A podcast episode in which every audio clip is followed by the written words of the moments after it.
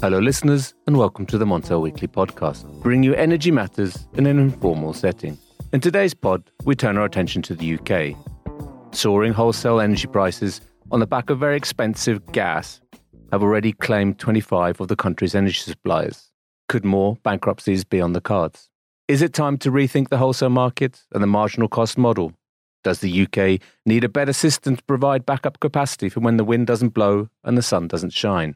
And is the regulator Ofgem still fit for purpose? Joining me, Richard Sverrisson, in answering these key questions is Emma Pinchbeck, CEO of Energy UK, the trade association for the UK's energy industry. A warm welcome to you, Emma. Hi. It's been a busy time for you, Emma. I mean, retailers are going under, people without power following the storms in the north of the country. These things are obviously keeping you fairly occupied, I, I assume. Yeah, though I will say and not glibly because it looks absolutely horrendous in the north of England and I feel for everyone trying to deal with it. But actually, I don't, the only bit of the UK energy industry I don't have in my membership are the district network operators in the UK. So actually, Storm Arwen mm. is one of the few things that have has happened this year that is not in my bailiwick to be dealing with the emergency response for. But certainly, the gas price crisis that you re- that you just referenced and what's going on in retail is very much our job at Energy UK, as well as the wider energy transition. So yeah, it's been fairly relentless, and you missed it from your list. But in the middle of all of that business as usual mayhem, we've had the COP. Which is kind of outlining a vision for the future economy and the future of energy, which is very different from the energy world we have today. And the UK government is focused on that as well as dealing with the immediate risks and issues to hand. So it's it's felt pretty relentless, I think. Absolutely. I mean, we, we covered the COP in a, in a recent uh, episode, but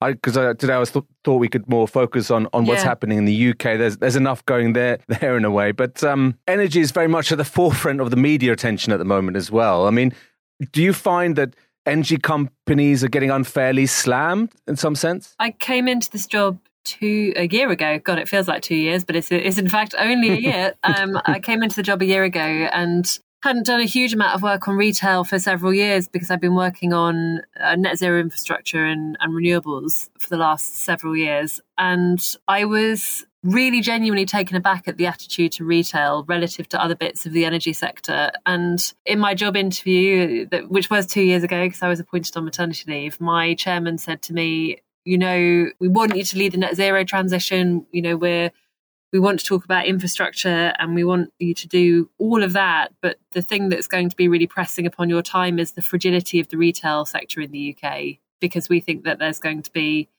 a huge challenge coming. And he was remarkably prescient in that. And but also not hmm. prescient mm. in that the sector has been making negative margins in the UK for the last um, few years. And they've been going into government and saying, you know, the sector's really fragile. We're not making enough money to innovate. We're not making enough money to be sustainable. And they've been treated with something I'd say like borderline dismissively by officials relative to what I see in other bits of the market. And so, as someone who hasn't been working on retail for the last few years, they have become the bit of my membership I most want to champion because of the way that I've seen them being mm. treated by policymakers. Would you say then, you know, that the price cap needs to be reformed? So it's bigger than the price cap. I think the the, the UK, you know, as you know, the UK has a price cap. It's the thing people default to when they're asking what the issue is with our retail market. But I think it's bigger than that. So uh, you have to start with what the UK government thinks of as success in our market. And for the last ooh, five to ten years, and certainly post privatization, and then and then around the time the price cap was brought in, the view was that the number of people who were switching suppliers, so the number of times people were willing to switch, and the number of market participants that we had, in addition to how low the prices were.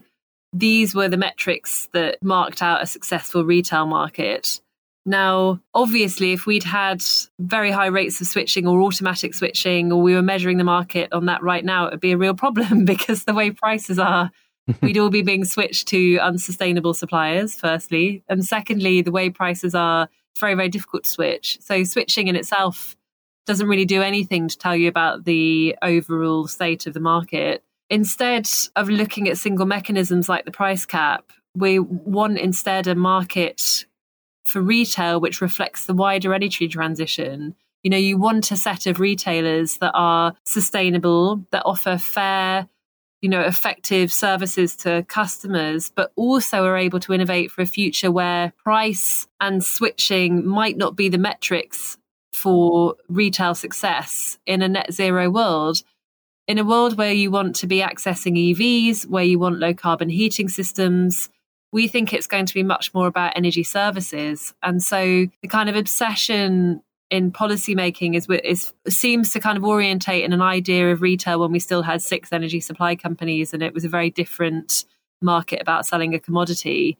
What we've been saying to government is you need to build a sustainable industry that can move with a more volatile market and reflect pricing more accurately, yes, but also that can build for a future where the world might be about services more than about the commodity. And for that, you need, you know, trusting, enduring relationships with your customers and a different metric for what competition is delivering. So, I mean, the price cap is part of that conversation, and, and, we're arguing for some reform of the methodology for sure. But in terms of what you do with the wider environment and how long the price cap stays, that's a question for having some imagination about what retail is for.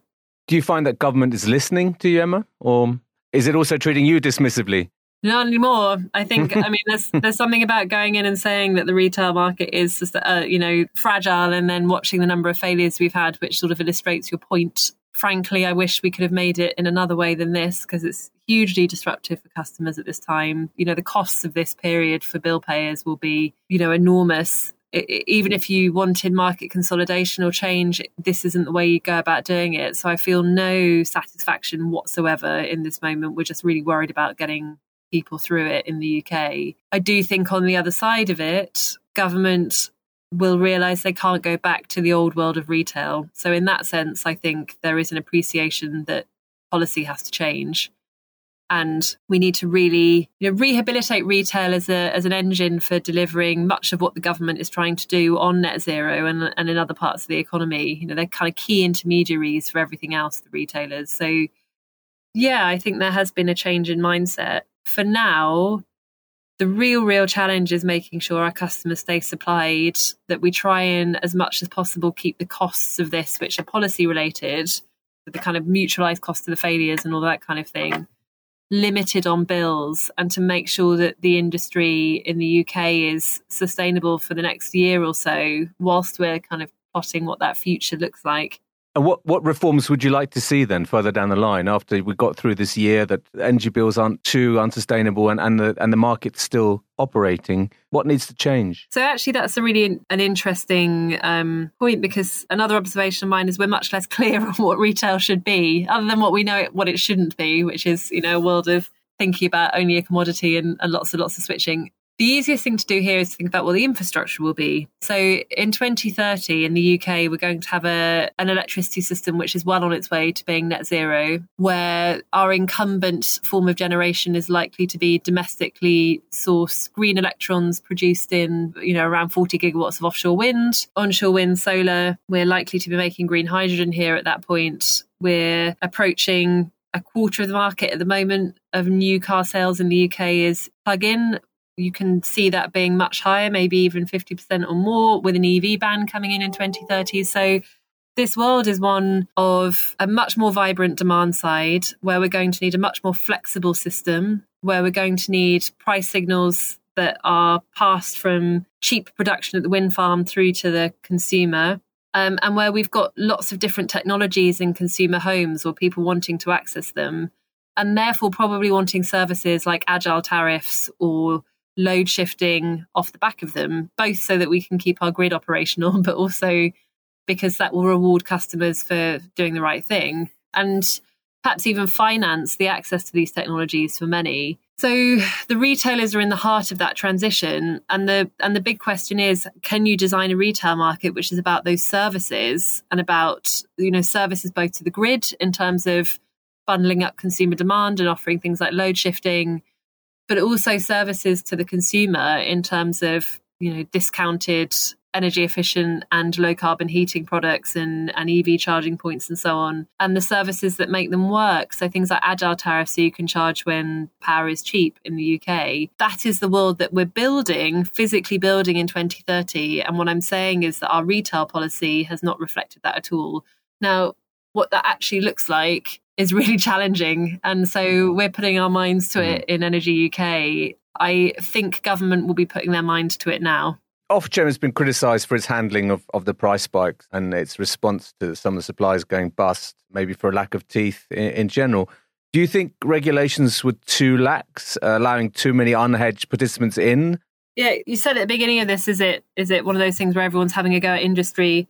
Actually, no, not so far, because I think people recognise that I'm sure on the other side of this we'll find some bad practice. You always do in moments like this. But generally, I think people are acknowledging that there has been mm a failure of policy or regulation somewhere here. And and just on the point of market conditions, really important to note that it's a very well regulated market, the UK in general. It's why investors want to be here. We, you know, there's a 200 page supply license. It's not just plug and play in the UK. It's it's difficult in theory to get get in here versus some other markets. However, I think it is clear that we have been chasing the wrong metrics, as I said, and and you know, government was very very keen to have lots of suppliers in the market and thought that that would drive competition and therefore better service. And I don't think we're convinced of that argument. What we are mm. worried about very much in the spring is making sure that you don't have, you know, bad practice or zombie companies or companies coming into the market and kind of capitalizing on what will be a fragile situation as the gas price starts to fall again. So I think it's right that Ofgem are proposing to look at um, suspending supply licenses in the UK for a period of time just to give the market some stability and to give those that are stepping up in this crisis, you know, time to um, stabilize themselves and and look to next year. In the long run, I think that's a question for the regulator. And actually, bigger than that, I think it's a question for government. You know, they they talk about the market doing its job in terms of setting the number of companies, but that sort of misses how regulated this market is in the UK.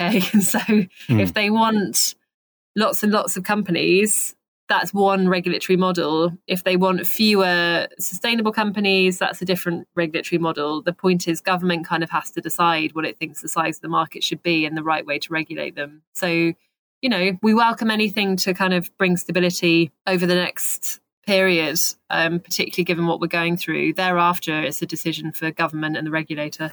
Turning to the wholesale market now, Emma, you know, you mentioned offshore wind, you know, some elements of onshore wind and providing a lot of power to, to households and industry in the UK and, and then the, the services that go with that. But is it time to take a look at the marginal cost model in the wholesale market? Because a lot of what you're talking about here and what will happen as we go towards net zero is is zero marginal cost generation. So what what will happen? What will that do to, to the wholesale market? Oh yeah, I, this is a personal view because I don't think we're fully there yet. But again, if you think about, I would encourage listeners, you know, who, who come from markets beyond the UK to contemplate this world, which is one in which the incumbent form of energy generation is likely to be low cost renewables producing renewable green electrons right it's not it's not a fueled world anymore it's one where the capex of the infrastructure is uh, you know a cost and then the the future system is driven by a very different commodity to molecules we dig up and burn. And so when we talk about things like price cannibalization or marginal costs, I wonder whether actually having a market orientated around fossil fuels might not be the market you design if someone told you that the system was going to be I mean in the UK the system's going to be 60 70% plus renewables plus EVs on the demand side plus a significant degree of heat electrification, plus you know, hydrogen, a lot of which we might manufacture with those same turbines. Would you design a market and financial rewards in that market and values in that market around anything other than electrons? And what does that look like? And, I, and look, I mean, that's, I mean, that, that sounds quite pie in the sky, right? Because we're part of a global energy market, so the wholesale price is the wholesale price. But at the moment, for example, in the UK, electricity is tracking the gas price, which makes it very difficult for us to demonstrate that decarbonising heat by getting off gas might be a good idea, even though electricity is theoretically cheaper at the moment than the international gas market. So there are some really fundamental questions about energy market design that this technology shift should be asking, and I don't hear enough people talking about them. Um, it's a similar thing, by the way, with how you value flexibility mm. in the market, which is the other key characteristic that's where the value will be. is you know rapid dispatch flexibility technologies storage technologies you know dynamic price signals and on the demand side and agile tariffs what how do you make sure those things come forward too in a world that has historically been driven by the need to build large infrastructure and the price signals thereof so it's really really complicated that's a very personal kind of abstract thought about what the world might look like in 2050 in the interim hmm. We are gearing up in the UK to look again at our electricity market reform, EMR, which is our kind of package of things like our capacity market, our contract for difference auction, and the other markets we have in the UK. I think we're going to go through a period of incremental change out to 2030 and then maybe in a position to ask ourselves some of these bigger questions. There have been certain noises in parts other parts of Europe that questioning the marginal cost model when you have for example, you know, when certain companies are making a lot of windfall profits because if, if the price of electricity is coming off the back of gas, when when wind, you know, you have wind power operators uh, earning quite a lot on the basis of that model. So I think the discussions probably not at an advanced stage, but it's certainly in the early stages. They're looking at what, what is best to take us to 2050. But but Emma, you know, another question here that, that certainly is important for the UK's uh, neighbours or surrounding countries uh, that are that are coupled to the UK by interconnectors. I'm just wondering what kind of progress has been made between the UK and the EU at resolving the issue of the, the decoupling of the markets. Yeah, not enough. Okay, so no, not nearly enough. So far, the UK carbon price has, in our new independent ETS, has roughly tracked the EU ETS, which means the relative fragility compared to a link market of a non-link market hasn't been as clear, though that has shifted. You know, in, in recent weeks, we're starting to see some price divergence. I think it's a difficult. It's one of those things that's not yet been top of the list, and there are other issues in the Brexit withdrawal agreement that I know that the UK government is negotiating on at the moment with the EU. So it's possibly one of those things of lack of resource. But certainly, as far as we're concerned in the UK, there are massive benefits to UK consumers and to everything else we're trying to do to have those markets linked. So we're pushing for linkage. The thing to have an eye on is market reform. You know, the EU is talking about extending their carbon market into things like, you know, heat and, and other areas. The same noises have been being made in the UK around how we finance the low carbon transition for things like heat or agriculture or transport, and whether you could do it through an ETS mechanism versus you know, carbon taxes or some other measure. And I just think, you know, the more those markets diverge in terms of what they cover, and the more the price diverges, the harder it will be to link. So we are putting as much pressure on as possible, but as you say, not nearly enough has been done so far. And I'm talking specifically about the market coupling of the cables, the interconnectors to the UK. The interconnectors. As far as I know, the interconnector conversation, I mean, they're bilaterals, right? So, in that sense, there's a limited amount that you can do at a national level apart from articulate the fact that you want them and how many you need and kind of create a positive relationship to get them built. I think those conversations are progressing. In the UK, we we know we need interconnection, and we're interested in it now because of the scale of the offshore wind industry in the North Sea, um, and the ability to do things like meshed grids eventually as well, which then jurisdictionally means that it's not just a kind of bilateral conversation that's commercial and between two countries. It becomes something which is much more about North Sea cooperation. So we want to see that North Sea body that was supposed to be looking at things like mesh grids and interconnection really get off the ground. And again, progress has been slow there. But that's as much as I can say about interconnectors because they are so much subject to just those kind of bilateral talks. No, absolutely. I mean, you know, it's a bit of a I don't know tricky subject here. I'm, I'm, I'm obviously Montel's based in Oslo in Norway, and and amongst right. so you know uh, for Norwegian customers, they're seeing their power and price increases because there's a lot of it's flowing to the UK. But um, I'm sure there'll be uh, be moments when that is reciprocated, especially with hopefully the... more and more so. yeah, I can promise you, with the scale of the wind fleet that we're building off the shore of the, the shores of Scotland and the east coast here, that there will be merit for European markets in having interconnection with the UK just because of the sheer amount of capacity we're going to have here that we won't necessarily be able to use. So I think there are reasons to think for for those of you in Oslo that it's a good thing to be interconnected with the UK, even if right now it doesn't seem the way. Exactly. So I think there's there's light on that on that cable further down the line. Yeah. Emma, in terms of you mentioned the EMR, what kind of work would you like National Grid to be doing to adapt the capacity market to take on more renewables?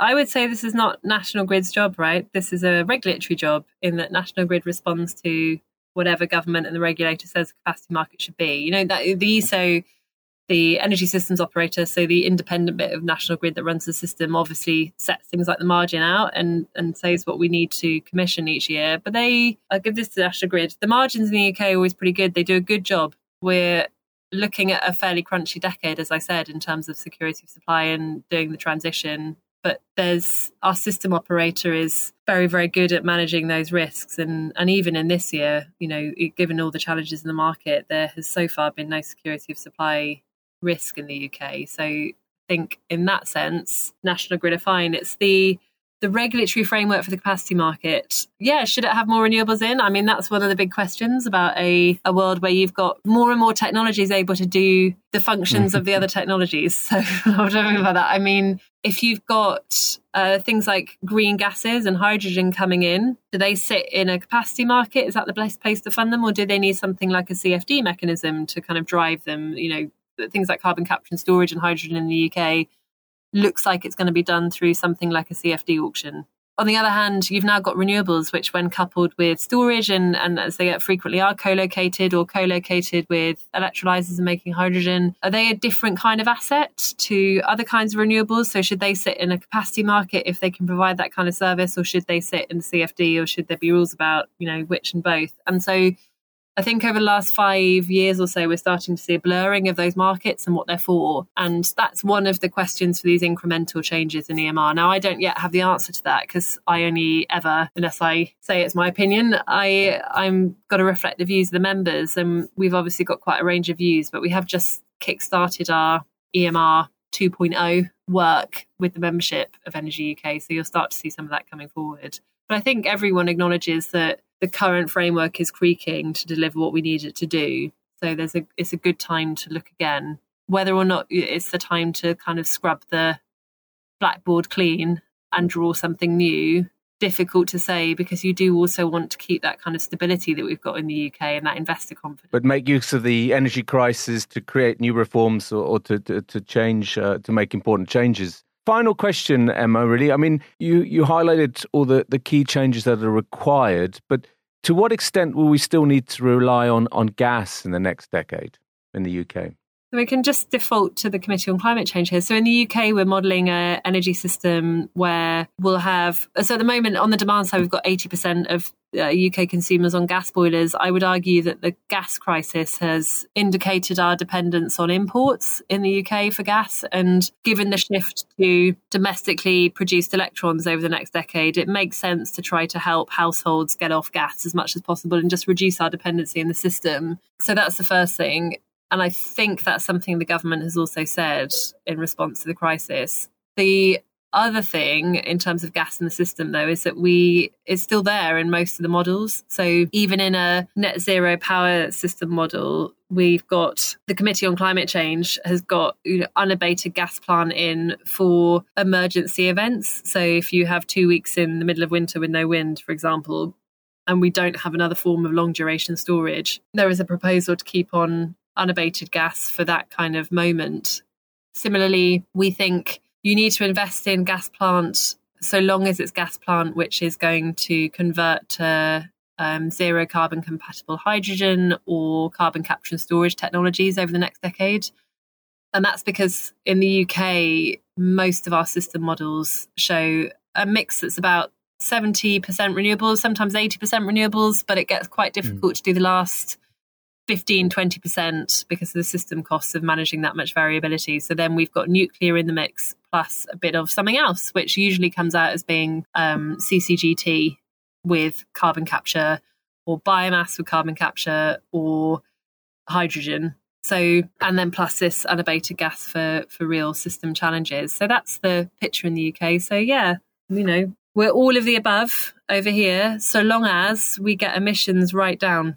And then beyond 2030, you know, who knows? But a lot's changed in the last 10 years. So. exactly. Who knows? Well, Emma, best of luck with that. And thanks very much for being a guest on the Montel Weekly podcast this week. Thank you.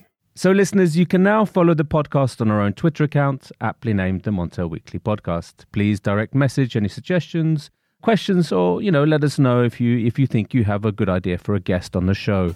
You can also send us an email to podcast at montelnews.com.